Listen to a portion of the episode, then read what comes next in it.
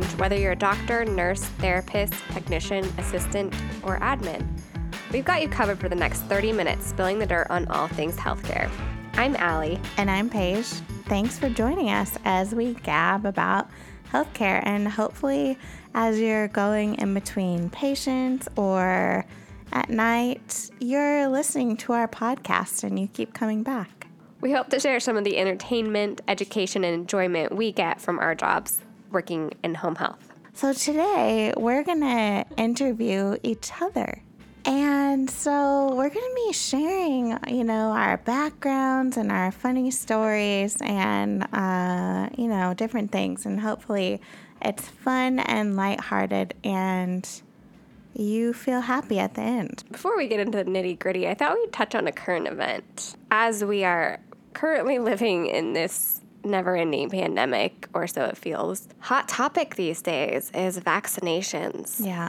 And I just thought it'd be interesting to check in with where we're at with that today. Yeah, so we were hearing and looking online, and kind of all sorts of different numbers are out there. But, you know, from what we can tell, it looks like almost fifty percent of Americans are at at least one dose of the vaccination, and some sites are showing up to sixty percent have had at least the f- initial dose. Um, and then we're seeing around thirty-eight percent of all Americans are fully vaccinated, which is great. Um, people over sixty-five, it looks like about seventy-three percent of those people are fully vaccinated. That's is, pretty good. It's pretty good. That makes me feel better about our elderly population. Yeah, and a lot of patients that I'm talking to on the phone, when I ask about their COVID status or mm. signs and symptoms, they're like, oh, yeah, I've been fully vaccinated for months.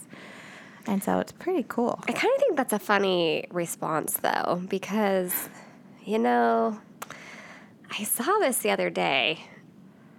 And it came from a healthcare professional, and they had a kind of a valid point. They're like, you know, I'm going through my COVID screening questionnaires and asking, have you had a temperature? Have you been around anyone positive? Have you traveled? Have you had a positive? Are you pending?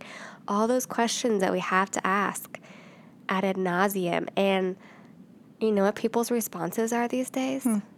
I'm vaccinated. I'm vaccinated. I'm vaccinated. Um, do you have a temperature? I'm vaccinated. Well, well, yeah, yeah. Well, and I, I mean, it's not likely to get it once you've been vaccinated. Correct. So that's true. I'm definitely relaxing in terms of yes. like you're vaccinated. Okay, good. Let's go. Yes, yes. Let's I just on. think it's funny that that's an answer it's to true. some questions that it's not actually an answer for. It's true. One of the things that we're going to be doing, you know, every time we meet is talking about a code orange moment. And we're going to, you know, start our interview with this. And so in a hospital or a healthcare facility, a code orange, if you hear that called over the loudspeaker, is where there's some kind of event of a chemical spill, some kind of major cleanup, or an external disaster. And so we're trying to, you know, correlate it to, you know, what's what could be a code orange event in your time in healthcare or home health. You know, something like messy, dangerous, hazardous, gross, funny. You know, so Allie, what what do you think for your code orange moment? That's a tough question. I've had plenty of code brown moments, that's for sure, being a physical therapist. Because, you know, gravity once stands somebody up. Oh. Yeah. So, I mean, I could count many of those times where code browns could be hazardous and require cleanup. Um, in a hoarding situation, and unfortunately, the hoarding situation is what caused the patient's accident. Mm. You know, it caused her to fall and yeah. um, break her arm. And by the time I got in there, she really didn't want home health because she was, you know, ashamed of her yeah. living environment, which is heartbreaking. And you know, by all means, she needs services. So I finally convinced her to let me come in, and, you know, there's nowhere to put your bag. There's nowhere yeah. to sit. And and she just was so quickly rushing through the visit. And so, um, you know, we ended up getting some resources in for her. But she had um, mice living behind her recliner. Oh. And I could hear them. We named them oh. Mickey and Minnie. And when I'd work with her, we would hear their little chirp, chirp, chirp, chirp, chirp, and, like, wrestling. And we're like, there's Mickey and Minnie. Oh, no. And just tried to, like, make it lighthearted for her because she was so horrified. She ended up, like, during the treatment, um, the time that I was treating her, she had a daughter come from San Diego, and she hired somebody to That's right. I remember to that organize. Patient. Yeah. Yes. Yeah. And her home on my last visit was unrecognizable, and she was beyond thrilled, yeah. so happy. She said she got her life back and all these things. And so, you know, there's like a code orange moment. It's not funny, but, um, you know, it was yeah. definitely hazardous, and yeah. there was definitely cleanup involved. Um, you never know what you're walking into in home health, that's for sure. What is your code orange? Well, there's this one really memorable uh, house that was a three-story house in Walla Walla, and it was hoarded up to the brim. And you could see the hoard through the windows clear up to the third level. You could tell that they had a basement. And so, of course, the whole front of the house was completely hoarded and not habitable. Were there cats? Actually, no. Oh, okay. And so they instruct you, yeah, the front is a little bit cluttered, so you're going to need to come around to the back of the house.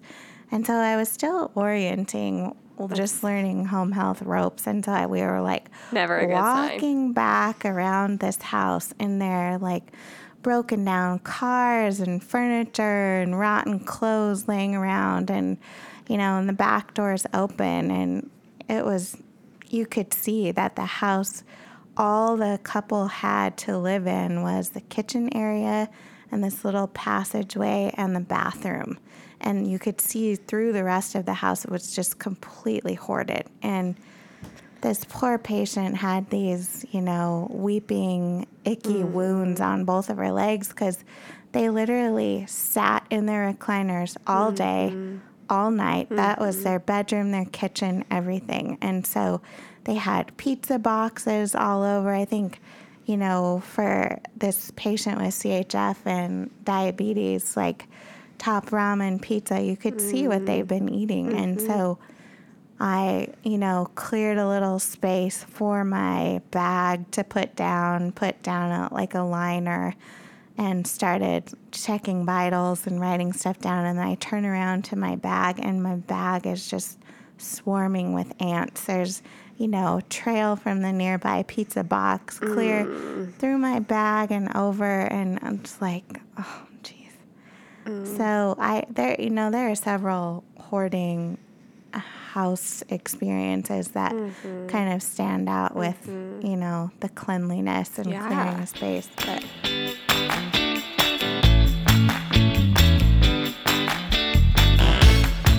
So, Paige, after that experience, you were on training one of your first weeks in home health. Why do you do home health, and why do you choose? Why did you choose nursing? You know, I worked in, before I came to home health, I worked in a hospital for seven years or so, in a doctor's office, and then an urgent care and a nursing home, and at all of those places. Typical nurse jumping around. Whatever. Um, so, but I, what I hated, I was just so stressed and burnt out by being pulled in so many directions constantly. My phone was just, my work phone would just ring off the hook. I need you to come here, come there. I need ice. I need my meds. I need, and it's like you cannot even safely focus on the task at hand mm-hmm. because all of these people are interrupting you. And I was just getting to the point where I would, like, turn off my phone when I would be in with a patient, or, you know, just... ignore it or start yelling at people. Like, could you please not call me for the next hour? And so I, you know, was just kind of exploring. It's like, too bad we didn't work together back then. So I was just trying to think, like, what else could I do? And so this, you know, home health nurse was trying, kept trying to recruit me. And so I went on a ride along, and I just, you know, I just loved the idea of being able to spend time with one patient at a time where you are not getting harassed and you can give them your full attention and figure out what they need and how you can help them. And so I love it. And that would be an interesting poll question to the nurses out there. How many of you feel harassed on a daily basis at work? Is that well, a known thing going into this? Yeah. I mean, industry? I don't think so much in home health, honestly, right. But like in the hospital, it's just incessant. Way to plug home health right there. Way to do that. So I felt. By the way, Prior Level Home Health is hiring. I see what you did there. I my stress level really plummeted when I first, you know, came to home health, and I was nicer. What about you, Allie? Why are you here? I ask myself that every day. um, so kind of like you, I had an experience in inpatient, and I did really enjoy inpatient because for physical therapy, it's different. You know, we aren't assigned to the same patients and have to spend twelve-hour shifts with them. We go in and see our patients for the treatment, and then we pass them back off to the nurses. And if they have to go to the bathroom, you're like, um, um, just hit your call out when we're done, and the nurse will come and help you. Just for the record. I know how it goes. Just for the record, I used that as therapy because sometimes that's the only time a patient would get out of bed. Yep. Do you need to go to the bathroom? Okay, let's do that. Right. And that's or great. Do you want clean sheets? Because I'll go get the sheets if you agree to get out of bed with me. Yeah. That was like my bartering technique was that's... you want clean bed and you want to use a bathroom? I'm your girl. Let's go. That's part of your therapy. And then when we're done, we're going to walk down the hall. Awesome. In your clean gown and then back into your clean bed and make everybody happy. So, no, I was not that therapist. So I did a rotation um, in in... physical therapy school and home health. And a few times I recall in the hospital setting, case managers coming up to me and asking about discharge planning upon my eval or as I'm walking out of my evaluation. And I just felt like it was kind of early for me to decide, like they don't generally do well the first time I get them up when they're post-stroke or post hip replacement, um, or they're just out of a surgery. They still have anesthetic on board. It's really the next few times that we work with them that we have a better picture. And so I've always wondered of the patients that have gone home, what support do they actually get? And so mm. having my rotation in home health gave me an insight into that. And I realized that, you know, there's a lot of home health agencies out there and not all of them do things the right way. And I think that's a huge disservice. Um, it's heavy, heavily regulated, as it should be. Yeah. There's no oversight to what people are doing in homes. Um, but I enjoyed being able to provide care to patients in the comfort of their home environment, and they were always very appreciative and always very welcoming. And so I saw the need for it. But I also realized that every day, by working with different agencies, I could do better, you yeah. know. There needs to be a better system out there, um, and so I thought, why not create my own home health and do things the right way and provide that excellence and service, which, you know, ultimately led me to meeting you and all the other things that we've done. So can't say it's all been for nothing, Paige. um So, yeah, that's kind of where I've ended up. I, you know, I started out a physical therapy assistant and went back to school for my doctorate, um, and just taking it day by day since then. Whatever the day, whatever the day's code orange is for me, I just take it as it comes.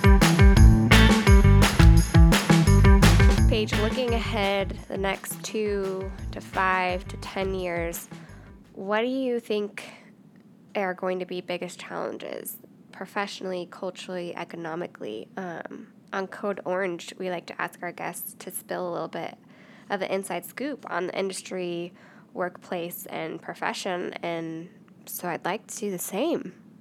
What do you think the biggest challenges are?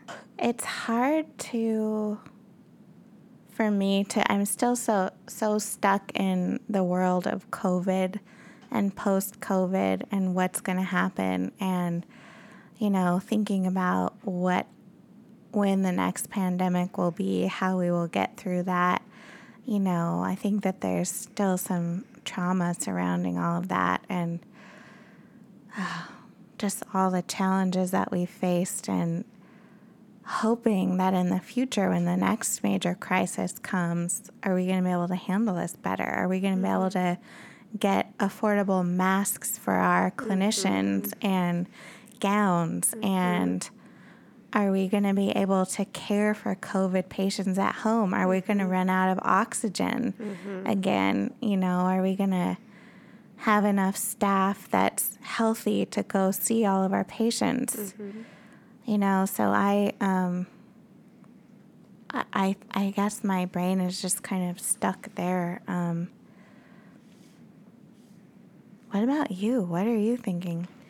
Yeah, I mean, I'm with you. It's hard to really see past the current pandemic that we've been surrounded with. Um, but I think our biggest challenge is going to be overcoming it.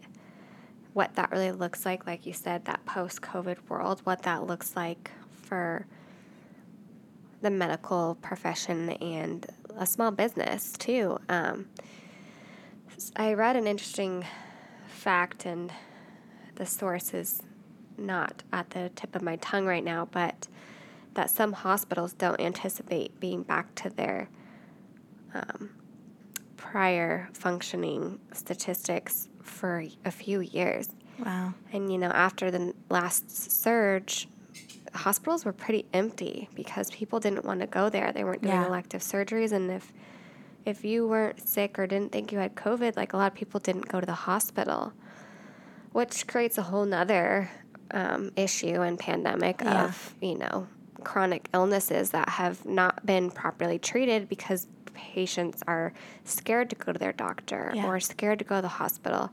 And what what limitations does telemedicine really have? Um, so I think those things we are starting to see a little bit now, and I think we'll continue to see. And then also, you know, burnout of employees, you know, in the medical field in particular. Um, and as we know, it's very hard to hire right now. Yeah. Um, and I'm not quite sure what that's about and how that's going to change, but I think there's just a lot of unknowns in the post-COVID world. Yeah. That is going to be a challenge. So, Allie, a lot of, you know, clinicians, people, it seems like maybe a California thing. I don't know, but it seems like a lot of people have their main job, and then they also have a side hustle, uh-huh. like your second business, your third business. You know, one, if you have one business, why not have two or three? Allie, do you have any side hustles? Um... I'm really excited about a current project that I'm working on. Oh, tell us more. Yeah. Well, which project are you going to choose? Because I've heard several. You come to me with like four or five every day, and my eyes get big, and I'm like, listen, I'm just trying to figure out how to get this next admission plugged into the schedule. And That's that, where my head is. That explains why we're sitting here doing this, huh? yeah. Yeah. Mm-hmm. I have felt the need to um, create a networking group for women in healthcare, um, especially during like this past year of a pandemic where we had very little interaction. But, you know, pulling from people and hearing what they're doing and sharing things that methods that they found useful or where they're getting their resources from is like huge, hugely valuable. Yeah. Um, and so I kind of thought, well, you know, why why can't we make a women's networking group and host events and have these amazing women speak at them. And then hmm. if there is a next pandemic, like you said, we all have networking, yeah, you know, partnerships that we can reach out to, and in a safe environment, yeah. you know, have that common ground and use each other as resources, but also, you know, encourage each other. Um, yeah. I think women inherently can be nasty and catty, and in business, it brings it out even more. To and each in, other. Yes. Yeah. And it's toxic, and yeah. it's it's just, it's not okay. So I would like to start a change of that and have a supportive, encouraging group of networks, network for women in healthcare, especially in this area. Yeah, in the I E. In the I E. As they say, the mm-hmm. Inland Empire. So stay tuned on that, because we have a fun event we're planning and hope that it really takes off. Um, some pretty special guests I have lined up for that. Hmm. What about you, Paige? I know you're really into plants, but... I do love to garden, and I've started to call it my gar- um, jungle slash forest, and it was kind of an accident, and since the pandemic started... You live started, in Southern California? Yeah. Okay. Since the pandemic started, I just made a lot of trips to Home Depot, and I just kept buying more and more plants and trees, and I've counted... fairly small yard, but I've I've planted something like twenty trees since oh. we've lived in this house, really in the last year. And my husband Sounds, thinks that I'm a little bit crazy, but yeah. and yeah. so you are um, the plant lady. Oh, yeah, and you know, I've had like multiple batches of plants, and oh, that doesn't work. That died over there, so well, I just have so to get have a few more some. things. Some have died in this process. Yeah, yeah, and and I also, you know, we've had a lot of rats in our backyard. Sick. And and so that has become part of this jungle Smokey hustle. Smokey and Steve don't keep them out? A little bit. They help. They alert me when there are rats present under our porch. Ew. And the other day, they were going around and around, around, barking, barking, barking, and a rat shot out from under our porch and ran to the fence. And Ew. Then last night, I was sitting in the hot tub, and Ew. I heard I heard this little noise of whoop, whoop, oh. and then I see a little spot, and it's still, still, still, and then it ran across the fence. And a few minutes later, it ran back. And anyway, so you back, need some pest control. Well, in your I life. I'm doing the pest control. You are? Yeah, personally. We, yeah. That's your side hustle. With my assistant, Paige, the pest control.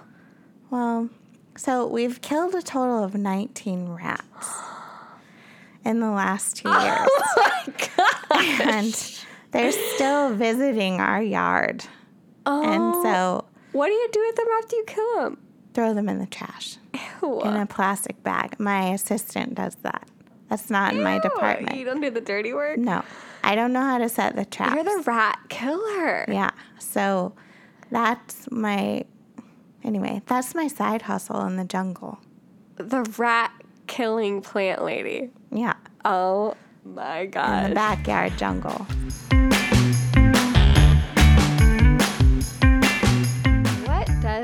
Code Orange mean to you, and what is your interest in being involved in this podcast? So in the hospital, when I first learned about all these different universal healthcare codes, because when you get hired, you get this little badge. Yes. You get a little thing that goes yes. behind your name, and you there are like all these colors, mm-hmm. you know? And so when there would be, you know, the most common one is code blue. And then everyone, you know, like the code team starts running and yeah. whatever.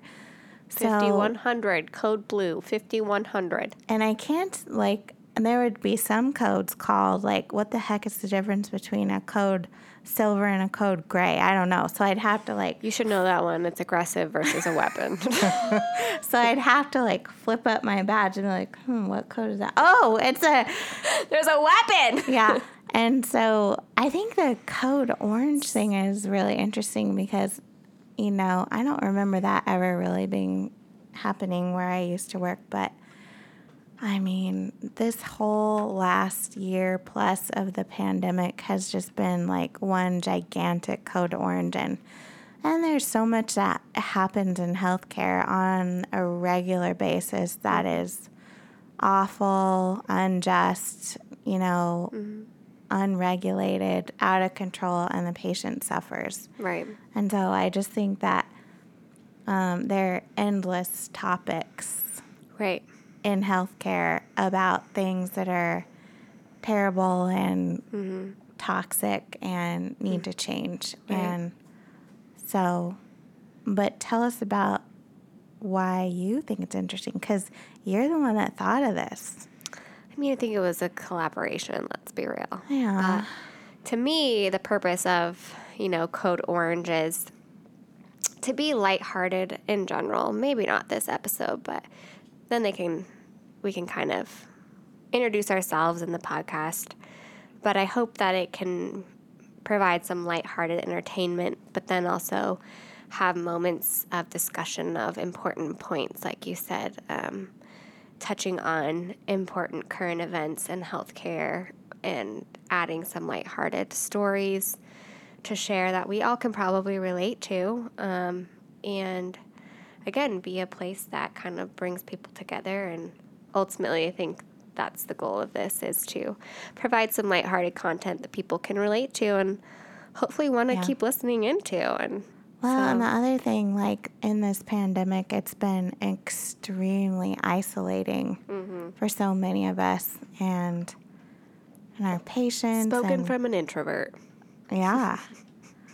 And, you know, just to make one more way that people can feel connected mm-hmm. to other people in their industry and like, oh, I'm not the only person that has been afraid during a home health mm-hmm. visit, or like drugs are being sold outside. Yeah. That's not, that's not every patient, no. But that did happen once. But anyway, but... You know, like, we're all in this together. We're on the same team. Right. You know, we all just want to help people at the end of the day. Yeah. And if you don't want to help people, don't work for our company. Or in healthcare. Yeah. Don't do it. Thank you for co-hosting with me. I know yeah. how to, you know, twist your arm a little bit, but... Time will tell. But, no, it's been, you know, I get afraid doing new things. Every day I just love pushing you outside of your yeah. comfort zone. Ever since I've worked, you know, in this this last two years working for your company, I have been pushed and stretched and, like, catapulted outside of my whoa, comfort whoa, zone. Whoa, whoa, Like, routinely. I've ne- I mean, but I've, you know, grown so much, and I'm you have. not nearly as afraid of so many things as yeah. I used to be. And, you, you know. You should be incredibly proud.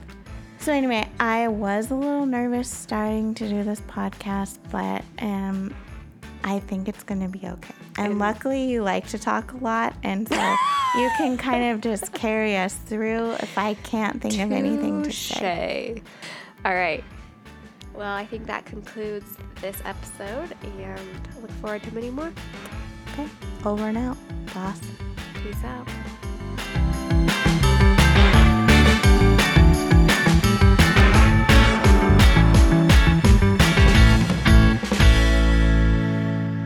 And, you know, I know you don't like when people talk, but... Talk too much. Okay, talk too much. Paige's pet peeve. That was getting a little bit long, by the way. My bad. I will be more succinct. Have I ever seen Sound of Music? Do you know who my grandma is? She is the Sound of Music. That's a good point. Good. I'm glad you've seen it, because Chris hadn't seen it up until, like, last year. Judgy eyes your way. Okay. Pausing.